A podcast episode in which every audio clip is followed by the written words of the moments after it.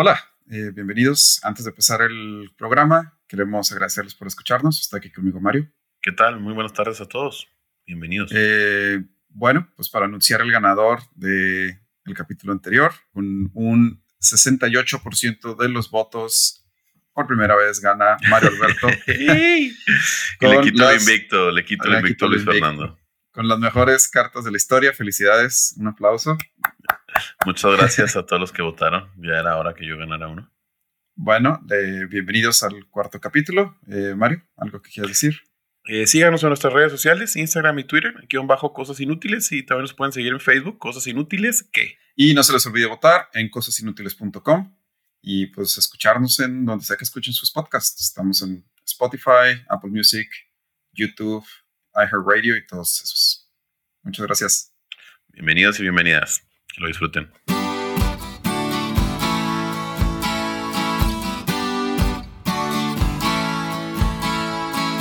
Cosas inútiles que tienes que saber. Donde te enseñamos cosas que no te van a servir de nada, pero siempre es bueno saber.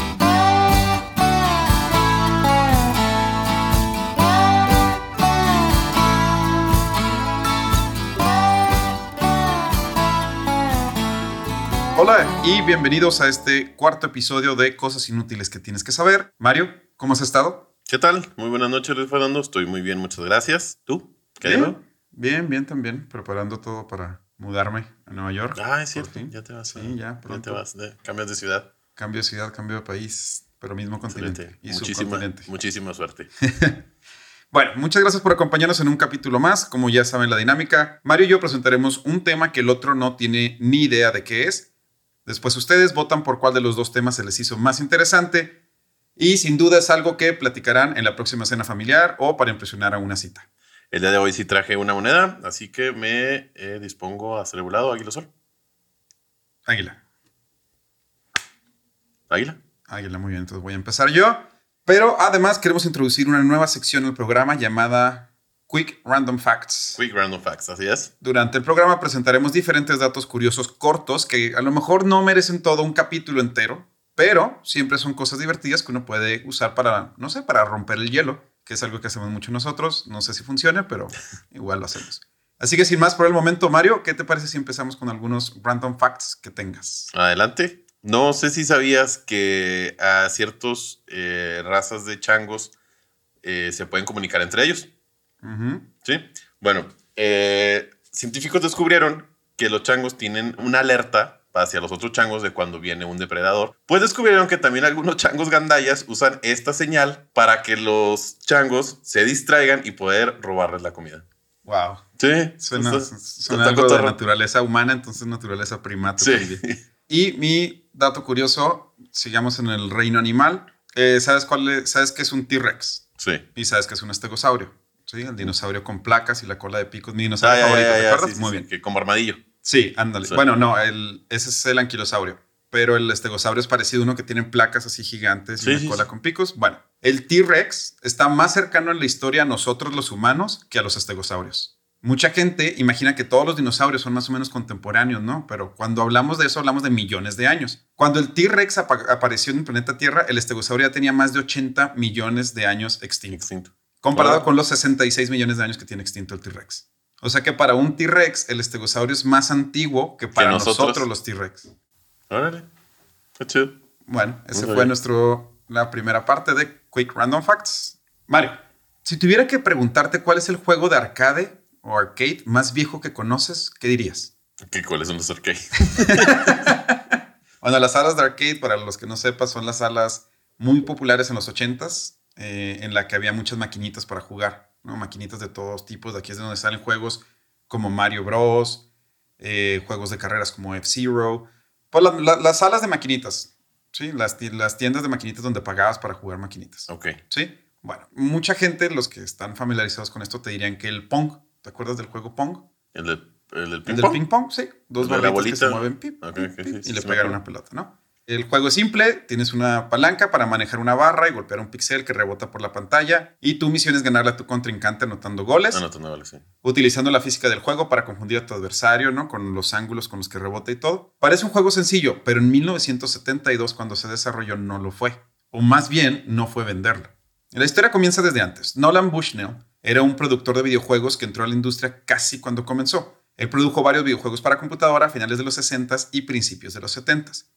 Fue en 1971 cuando decide fundar una compañía que se dedique solamente a eso. En lugar de trabajar solo por contrato como lo hacía como un freelancer, decide, junto con Ted Dabney, fundar la icónica compañía de Atari, que es casi sinónimo de las salas de arcade, y videojuegos de los 80s. Ese sí lo Sí, sí, me acuerdo de la Atari. Bueno, la compañía lo que hacía era firmaba contratos con empresas para darles videojuegos que ellos iban a fabricar. O sea, ellos nomás desarrollaban el videojuego, no lo producían. La compañía firmó su primer contrato con una empresa llamada Bally, para la que tendrían que desarrollar un videojuego de carreras de carros. Bushnell contrató a un ingeniero eléctrico llamado Alan Alcorn y le dijo que para que se familiarizara con el equipo de desarrollo, tenía que hacer un juego simple que vendrían a General Electric. En realidad no había ningún contrato con GE, pero Bushnell pensaba que así podía motivar a Alan de que le echara ganas y se familiarizara con el equipo de desarrollo que tenía Atari. El juego tenía que ser simple. O sea, le, inventó que General Electric ya les habían comprado. Sí, claro, que ya les había comprado el juego que él iba a desarrollar, nomás para...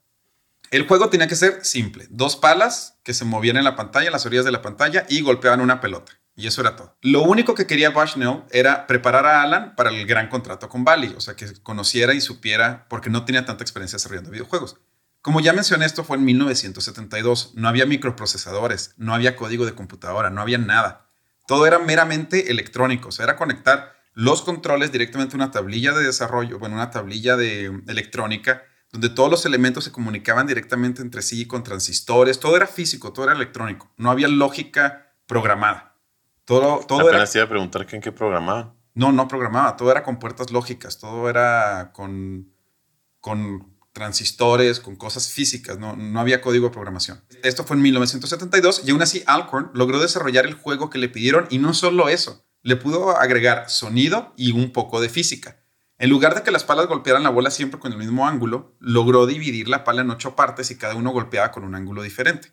Una vez terminado el juego, Dabney estaba convencido que podrían venderle el juego a Bally y terminar así con ese contrato, pero Bushnell no estaba tan seguro, porque pensaba que el juego era entretenido, pero no le veía mucho futuro, así que no quería arriesgar ese contrato que tenían con un juego tan malo. Al final, Dabney logró convencerlo de alguna manera e hicieron dos prototipos, uno para mostrárselo a la empresa Bally y otro para ponerlo en una taberna local de la que eran amigos y muchas veces probaban sus juegos en esa taberna nomás para ganar dinero extra. A ver qué podían ganar con eso. Fue así como inició Pong, que le debe su nombre al sonido que hace el juego cuando una de las palas golpea la bola. en la primera noche en el bar, el juego no paró de recibir jugadores que apostaban entre ellos para ver quién ganaba la siguiente partida. Fue tanta la popularidad del juego que estaba juntando 200 dólares por semana en 1971. Como referencia, una máquina de pinball de ese entonces hacía alrededor de 50 dólares por semana. Órale. O sea, hacía cuatro veces la máquina de pinball. Eran tan altos los números que de hecho Atari tuvo que reducirlos a un tercio para hacerlos creíbles, porque si no la gente de Bali no les iba a creer que el juego podía hacer tanto dinero. Era impensable que un juego hiciera 200 dólares a la semana. Nolan fue a las oficinas de Bali para venderles el juego y terminar con el contrato. Sin embargo, la empresa no estaba muy interesada en el juego. Dijeron que para empezar era un juego de dos personas, lo que significaba que solo ibas a vender la mitad de las máquinas. Ellos querían un juego de una sola persona para, por ejemplo, si tú y yo con un Pong tenemos para divertirnos los dos. Entonces Bushnell les dijo que el juego estaba juntando 66 dólares por semana y lo juzgaron de loco. Era imposible que un juego juntara tanto dinero en una semana. Sin embargo, Bali no rechazó el juego. Quería ver por lo menos otra opción antes de tomar una decisión de si quedarse con Pong o no. Lo que significaba que Atari no podía comercializar el juego, ya que legalmente Bali tenía la última palabra y todavía eran legalmente dueños de Pong. Daphne decidió escribir una carta a Bali ofreciéndole desarrollar otro videojuego para ellos siempre y cuando rechazaran formalmente Pong. Como la empresa no le veía ningún futuro al juego de Pong y pensaban que no se iba a vender, aceptaron la oferta gustosos porque les iban a desarrollar dos juegos de carrera. Mientras tanto, la máquina del bar había dejado de funcionar. Cuando oh. Alan, el ingeniero electrónico, fue a checar por qué, era porque había tantos jugadores que la caja donde se metían los, los quarters se había llenado y se habían caído y había golpeado los componentes de la máquina. Y la estaban vaciando ya una vez por semana. Ya habían cambiado a hacerla dos veces por semana y aún así se llenaba de tanto que la gente jugaba el juego de Pong. En ese momento fue cuando Atari comenzó a buscar una forma de producirlo en masa. Pero nadie estaba interesado en el juego. Los números de ganancias eran tan altos que ninguna empresa les creía. Y el juego no sonaba interesante para los creadores de videojuegos de los 70s. El mundo era las máquinas de pinball y otros juegos electrónicos. Nadie quería sentarse enfrente de una pantalla de televisión a jugar algo. Pero no entiendo qué jugaban antes.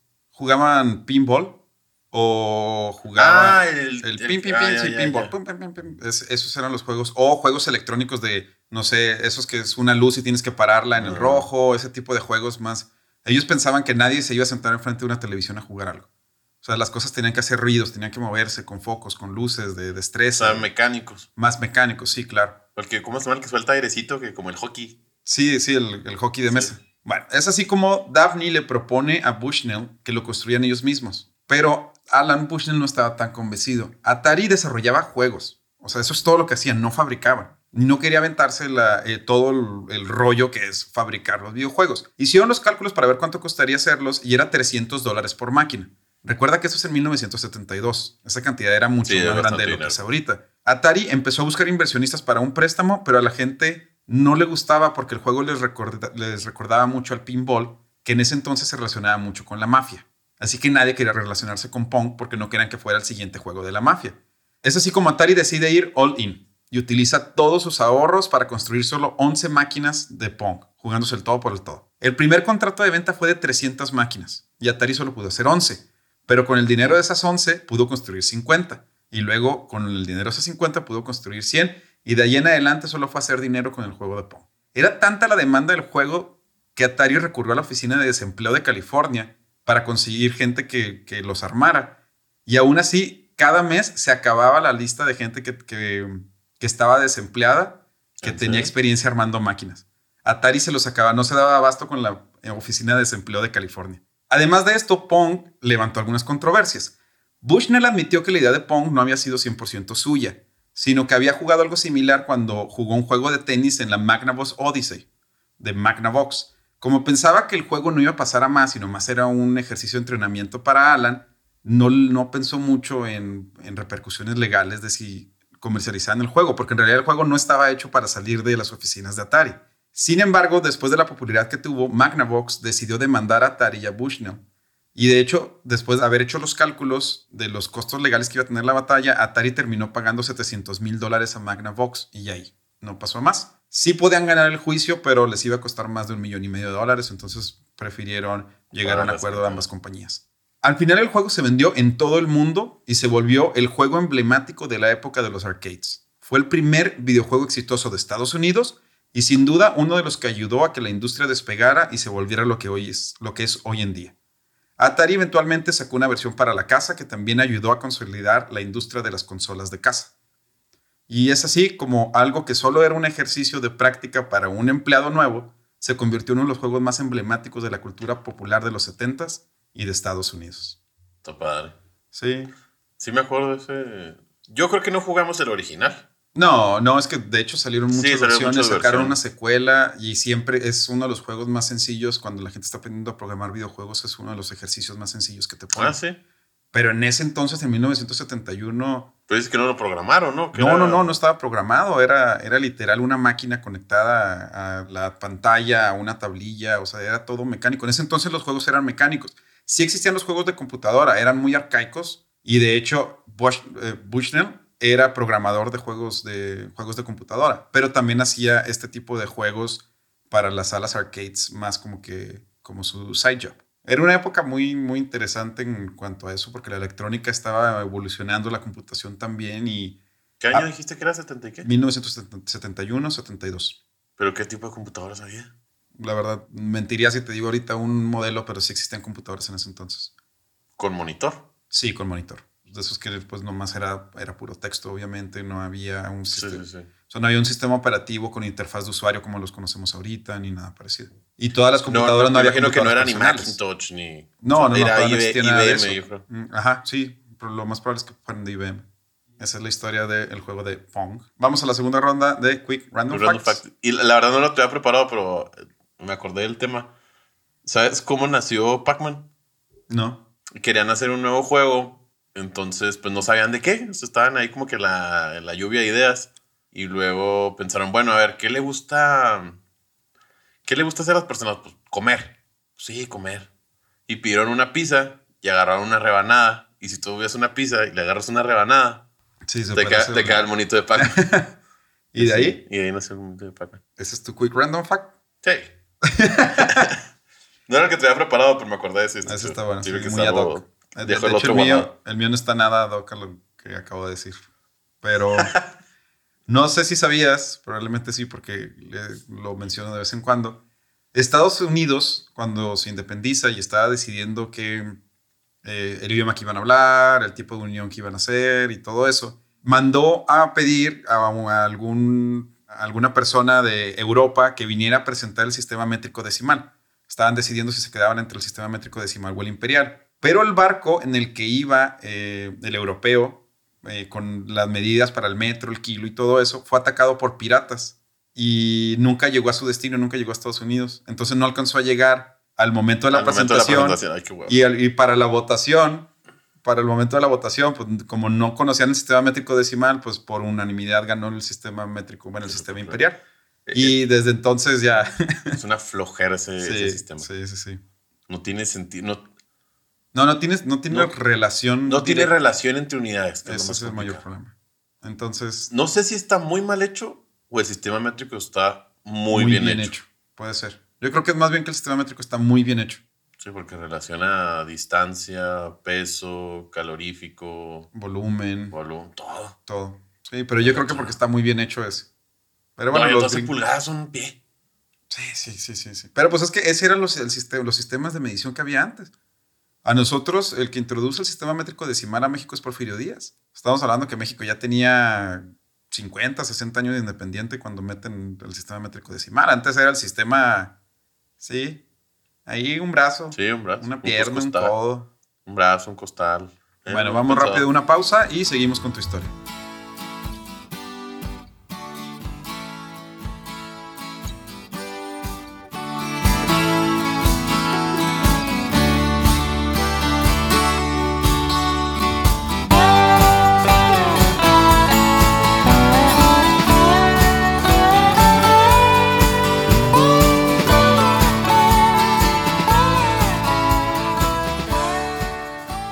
Gracias por seguir con nosotros. Vamos a la segunda parte de cosas inútiles que tienes que saber. Es mi turno de contarles mi historia inútil. Vamos a la historia número 4. Las batallas que cambiaron la historia. Imagino que habrás escuchado sobre la frase las armas mexicanas se han cubierto de gloria. Sí, ¿De quién es? de Ignacio Zaragoza. Ok, sí. La emblemática frase escrita por el general Ignacio Zaragoza en la gloriosa batalla del 5 de mayo de 1900. Ah, no, son, son los de 1900. No, no Es sin duda la batalla más, más famosa en nuestro país, sin embargo, técnicamente no la más importante. En el estricto hablar sobre lo decisivo en las batallas, ha habido otras que marcaron el destino de México. Vamos a revisar esta vez las batallas que pudieron marcar un curso muy distinto en el mundo que conocemos. El día de hoy te traigo las 10 batallas que marcaron la historia de la humanidad. De Lo la simpático humanidad. de estas batallas es que si hubiera sido de otra manera, en realidad hubiera cambiado muchas cosas, Muchas cosas del de- mundo que conocemos. Ahí te va. Número uno. La batalla de Gaugamela. Gaugamela. ¿Sí, sí la has escuchado hablar? No. Ok, 331 a.C. El imperio persa amenazaba a los macedonios y esta era la entrada a toda Europa. Comandados por Darío III, los persas eran 250.000 elementos. Por otro lado, los macedonios eran comandados por el legendario Alejandro Magno y se conformaban por alrededor de 47.000 hombres. Esta batalla se dio lugar en el actual Irak, cerca de hoy Mosul. Esta batalla se dio lugar en una gran llanura que favorecía a las fuerzas montadas de Darío. Obviamente él escogió este, este lugar. Esta batalla fue emblemática porque tanto Darío como Alejandro Magno tenían un propósito común, conquistar el mundo. El mundo conocido en ese entonces, que era Sí, un el mundo poquito más chiquito del mundo que conocemos hoy. en Pero día. los dos querían conquistar el mundo, entonces era así como duelo, duelo de titanes, un choque de trenes. Siendo las dos potencias de ese entonces, el que resultara vencedor tendría el camino libre para tal objetivo. Magno resultó vencedor logrando llegar a la ciudad donde Darío había dejado grandes tesoros e incluso a su propia familia. Se, se encuentran en, la, en el actual Irak. Alejandro Magno es vencedor. De hecho, les recomiendo mucho que si tienen tiempo vean el... Les voy a dejar el link de YouTube. En la Eh, descripción. ¿hmm? En la descripción. En la descripción les voy a dejar el link de, de esta. Dura como 20 minutos la descripción de la pelea, pero está, está muy simpático porque sí tuvo mucho que ver las decisiones militares de Alejandro Magno, Sí. porque lo superaron en número bastante, casi 2 a 1. Magno persiguió a Darío por nueve meses, donde finalmente fue traicionado por su propio ejército y apuñalado por la espalda. Magno encontró a Darío tirado en el camino, lo envolvió en su propia capa, le dio una sepultura real y mandó asesinar a los traidores del rey. Ah, qué bueno. Sí, sí, era así como que lo respetaba como era, era muy noble en ese sentido. Después continuó su conquista, conquistó Persia totalmente, después Afganistán y hasta el norte de la India. Irónicamente volvió a Persia, donde contrajo la fiebre y murió. Oh, y muy joven. Sí, muy joven. Aquí lo simpático es que si Darío hubiera ganado, los persas hubieran conquistado Europa. Sí. Y todo hubiera sido diferente. Todo hubiera sido diferente. Sí, porque la, cultura occidental que, de la que somos parte y que conocemos y que rige el mundo en el que vivimos, pues sobre todo los del continente americano y europeo, nunca hubiera existido. No. Completamente. Wow. Sí, esto es simpático. Sí. Número dos. En la época del Imperio Romano, este se extendía por toda Europa y realmente no había muchos imperios que le pudieran hacer frente. Las tribus germanas, quienes alentadas por conocer mejor el terreno al sur de la hoy Alemania, decidieron atacar a las legiones romanas en la batalla del bosque de Teutoburgo, esta batalla, que más que una batalla se considera mejor como una emboscada, las tribus tomaron ventaja del complicado terreno y hasta el clima, ya que hubo una gran tormenta en esos días, consiguieron bloquear la mayor ventaja estratégica de los romanos, que era luchar en formación. Al quitarles esta ventaja, los desconcentrados romanos fueron abatidos con lanzas y piedras por parte de los germanos. Roma perdió tres legiones y con esto comenzaría el principio del fin del Imperio Romano en el año 9 a.C. Sí, todos sabemos que los bárbaros germánicos son los que inician con la caída del Imperio Romano de, Oriente. Perdón, de Occidente. De Occidente. De Occidente, que es el, que nos importa. Porque la gente después no reconoce al Imperio Romano de Oriente, que fue ese existió hasta el siglo XVI. Sí, bueno. pues esta batalla también es conocida como el desastre de Varo, dada la gran derrota estratégica y de errores por su comandante Publio Quintilio Varo quienes al verse vencido, quien al verse vencido decidió suicidarse en el campo de batalla. Su cuerpo fue encontrado por las tropas germanas, quienes quemaron su cuerpo, cortaron su cabeza y se la mandaron al emperador romano. Muy bien. Sí. Sí, típico de los bárbaros. Una vez más, si los bárbaros germánicos no hubieran atacado a Roma, Roma no hubiera comenzado su declive y tal vez Italia, o bueno, más bien Roma, si hubiera, hubiera seguido extendido este, por... Sí, sí, sí, por todo lo que tenía conquistado en ese momento. Sí. También, sí, eso está Número 3. 200 años después de lo que les acabo de comentar, comenzó la expansión musulmana. El imperio ya había entrado a España y a Portugal, derrotando a los visigodos en una lucha que llevó 15 años. los, los musulmanes llegaron al sur de Francia sin mucha resistencia, pero fueron parados en seco por las tropas francesas de Carlos Martel. En Asturias, algunos españoles derrotaron a los musulmanes, comenzando así la reconquista, que duraría la módica cantidad de ocho siglos. Nada más. Nada más 800 años. Sí. Que, se acaba con la conquista de, Granada. Me imagino que está al sur. Sí, sí, sí, sí, lo que es hoy Andalucía. Al final los árabes se quedaron sin conquistar Europa, que esto hubiera cambiado también totalmente.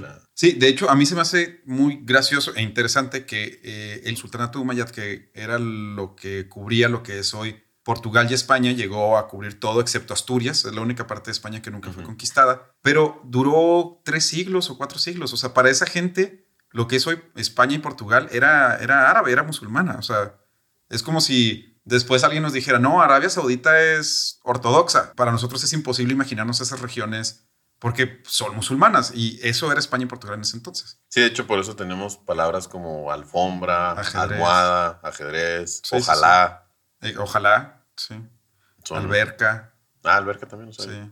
Bueno, número cuatro. Siguiendo con la conquista de Europa por parte de los árabes, ahora le toca el turno al Imperio Otomano. En esta ocasión, el Mediterráneo sería el escenario de una de las batallas navales más grandes de la historia, la batalla de Lepanto. Los turcos comenzaron invadiendo Chipre y amenazaron a toda la cristiandad, quienes decidieron defenderse en 1570 formando la llamada Liga Santa, integrada por el Papa, Venecia y la monarquía de Felipe II de España comandados por don Juan de Austria y don Álvaro de Bazán. En esta batalla se proclamó el famoso discurso de don Juan. Hijos míos, a morir hemos venido, o vencer si el cielo lo dispone. No deis ocasión para que el enemigo os pregunte con arrogancia, ¿dónde está vuestro Dios? Pelead en su santo nombre, porque muertos o victoriosos habréis de alcanzar la inmortalidad. La Liga Santa, con 90.000 hombres, alcanzó al almirante Ali Baja, quien contaba con 83.000 hombres. Ambas flotas contaban con cientos de barcos, galeotes y fustas. ¿Sabes qué es una fusta? Fusta en catalán es madera, pero no. Una fusta era una embarcación estrecha, ligera y rápida de poco calado, impulsado por remos y vela. En esencia, una pequeña galera. Mm. Y se usaban para... e, Era muy común en ese entonces romper los barcos del enemigo a la mitad. Movías tu barco y apuntabas directo, o sea, tú lo atacabas verticalmente y le tratas de dar en el centro para tratar de romperlo y que el barco se hundiera. Supongo que se usaban mucho para eso. Ahora no sabía eso. Pues dice que traían entre 12 y 18 hombres de un solo mástil y ah, de 2 a 3 cañones. Como que eran barquitos chiquitos. Mm, Ah, Por lo- cañones, ya tenían cañones en ese entonces. Sí, los otomanos, sí. Sí. El 7 de octubre comenzó la sangrienta batalla en el mar con un ataque frontal donde el auxilio por parte de los navíos cristianos dio la ventaja a la Liga Santa, quien salió victoriosa. Los otomanos fueron frenados en su intento de conquistar Europa y desde entonces ningún imperio islámico ha intentado conquistar Europa. Wow. Sí, desde entonces no. Una vez más, si hubiera sido al Si revés. hubiera sido al revés. Sí, sí, sí. Europa hubiera sido islámica. Sí, claro, sí. Se estaría- 5.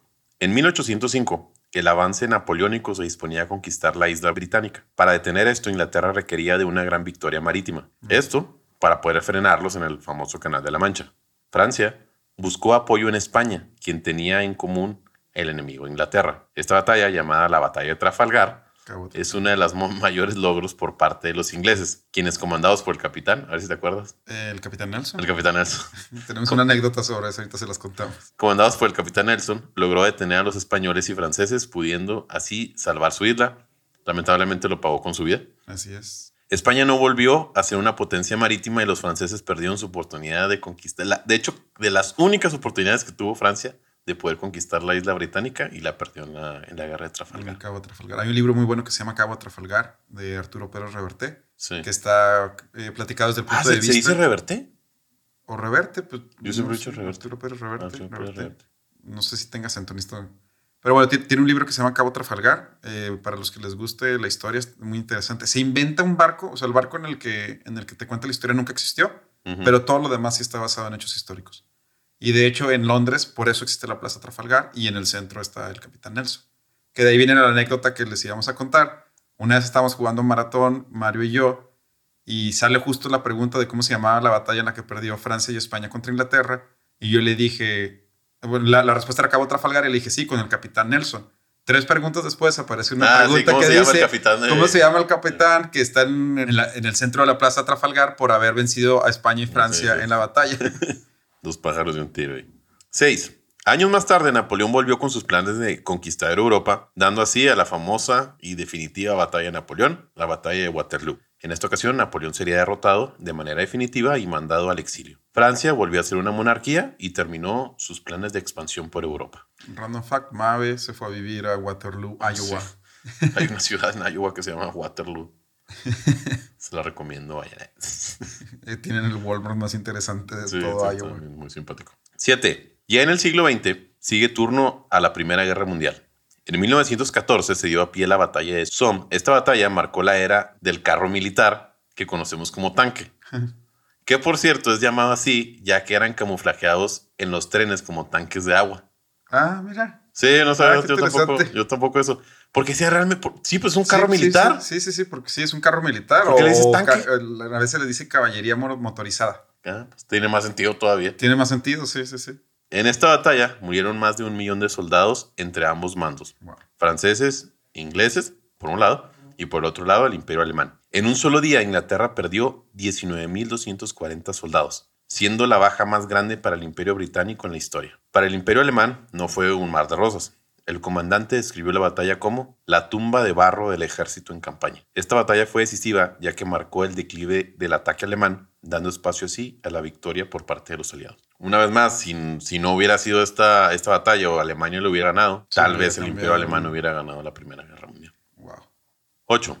Ya en la Segunda Guerra Mundial toca parte al norte de África, donde el general Montgomery pudo detener a los alemanes al mando de Rommel. Esta batalla tiene gran importancia, ya que fue la primera derrota de los alemanes en campo terrestre y frena a los alemanes en su tarea de conquistar el canal de Suez y a la entrada a conquistar los campos petrolíferos de Rusia.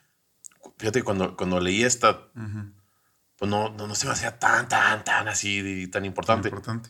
Pero si ves un mapa, al ser al norte de África es la puntita donde está Israel y era la entrada. Si, si subes a Israel, Sí. llegas, llegas al- a la derecha de Rumania, Sí. Que donde estaban los campos petrolíferos de Rusia. Ah, Y era la entrada a, si te vas acá por abajo, a la derecha de, de África, ujú. podías meter barcos por el canal de Suez al Mediterráneo. Sí, sí, de hecho sí. Sí, entonces ya, ya cuando Ya, yo lo por eso dije, tiene ah, sentido porque era tan importante. Ajá. Wow. Siguiendo con la Segunda Guerra Mundial, toca parte del otro lado del mundo, la batalla de Midway, librada entre Estados Unidos y el Imperio japonés, donde en cinco minutos, en un día, Estados Unidos hundió cuatro portaaviones japoneses que hasta entonces no habían encontrado mucha resistencia a lo largo del Pacífico. Esta batalla pasó a los japoneses de la ofensiva a la defensiva, marcando un largo camino de derrotas, culminando con la rendición del Imperio japonés y el triunfo de los aliados de manera definitiva en la Segunda Guerra Mundial. Sí, de hecho, eso está, eso está curioso, porque ganan Europa, pero todavía pasaron Sí, bastante. de, de lo que hecho, la. Segunda Guerra Mundial creo que dura más en el Pacífico que en Europa. O sea, en realidad, Sí, nos iban a rendir estos vatos. no, no, no. 10. Por último, tenemos la mayor batalla de la historia de la humanidad. A ver si sabes cuál es. Inténtale. No, no, no. Toca ahora la batalla de Stalingrado, Ah. donde el ejército rojo de la Unión Soviética Sí. y la Alemania nazi dieron lugar a la concentración bélica más grande de toda la historia. Esta batalla terminó literalmente con la ciudad de Stalingrado. De hecho, se borra el mapa. Sí, no existe Stalingrado. Sí. Y marcó la muerte desafortunadamente de 2 millones de personas. 849.533 bajas por parte de los alemanes, romanos, húngaros e italianos. ¿Romanos? Ya, que- que- no, es que eran rumanos. Fíjate. evolucionaron. Sí, no, en el eran tiempo romanos. las de esas legiones desaparecidas y. Yo me quedé con la historia de arriba. eh, No, rumanos, perdón. De Rumania. Sí, de Rumania.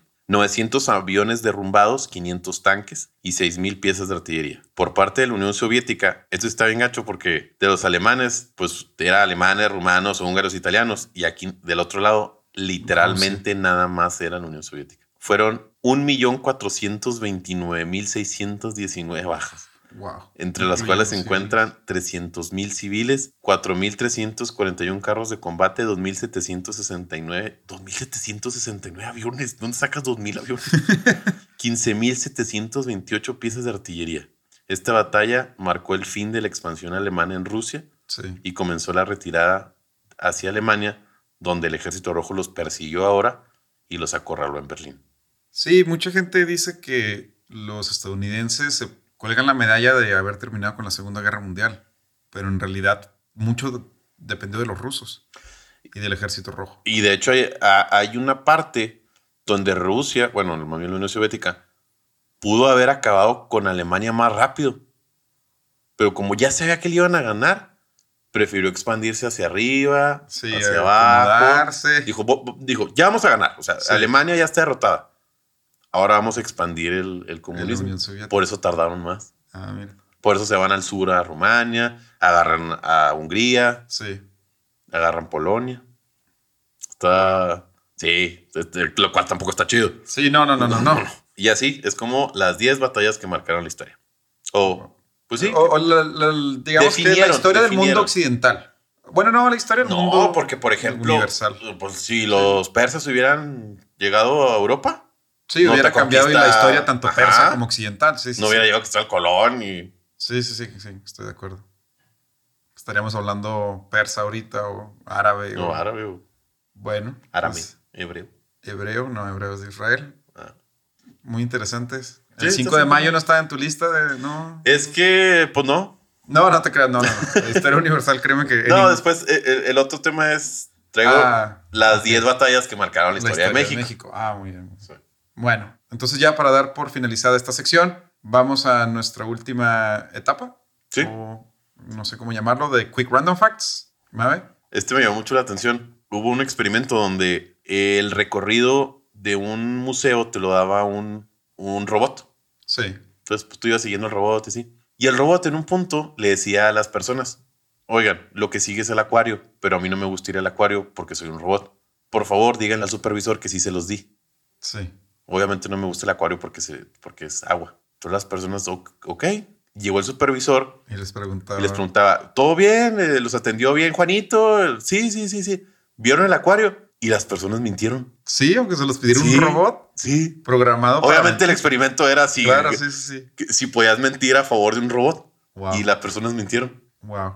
Está Yo creo que cotorro, para mí como programador sería como, no, alguien programó eso, o sea, no. Sí, Ah, ah, bueno, pues sí. Sí, sí, sí, obvio, sí, obvio. yo sabría que alguien lo programó, el robot no puede decirte... Sí, eh, lo- pero está bien simpático porque Sí, sí, sí, que eh, eh, cierta empatía por el robot. cierta empatía por- robot. eh, pero le dicen eh, Qué cotorro. Me da mucho la atención. es un documental de Netflix. Vean, está chido. Bueno, el mío de hecho está muy ad hoc a tu, a tu tema. También se trata sobre guerras. El 25 de noviembre de 1120, hace 900 años, a un grupo, de, un grupo de jóvenes estaba celebrando la adquisición de un nuevo navío de última generación con mucho vino y cerveza. Y se pusieron... Pokémones. Así, Pokémones. Tanto que decidieron zarpar con 300 personas a bordo en plena noche porque el barco era bastante rápido y querían llegar a Inglaterra y probar qué tan rápido era. Esto por supuesto no sucedió porque el barco se hundió al chocar con una roca y matar a 299 de los pasajeros. Uno de estos pasajeros y uno de estos jóvenes que estaba festejando se llamaba William Adeline, que era el único heredero del rey Enrique I de Inglaterra, hijo de Guillermo el Conquistador. Esto dejaría Inglaterra sin heredero y Años más tarde, a la muerte de Enrique I, se desataría una guerra y una de las épocas más obscuras de la historia de Inglaterra, conocida como la anarquía, donde múltiples batallas por el trono llevó al país a no tener un gobierno que hiciera que la ley se cumpliera y retrasó a Inglaterra bastantes años en su desarrollo como país. Así que ya saben, nunca dejen a sus amigos manejar un barco borrachos, por favor. O sea, Sí, sí, una, una peda. el, 20, el 25 de noviembre de 1120. barco.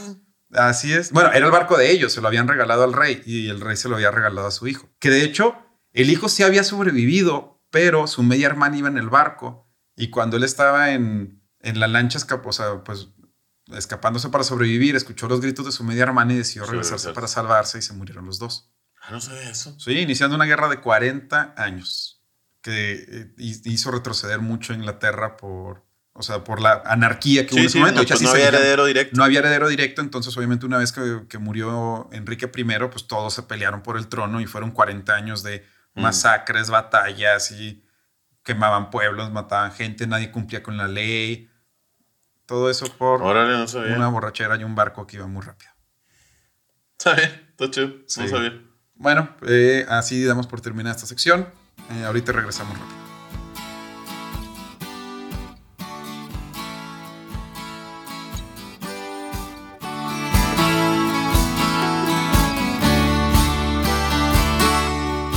Bueno, Mario, esto es todo por el cuarto capítulo. Excelente. Eh, muchas gracias por acompañarnos. Esperemos que les guste esta nueva sección de Quick Random Facts.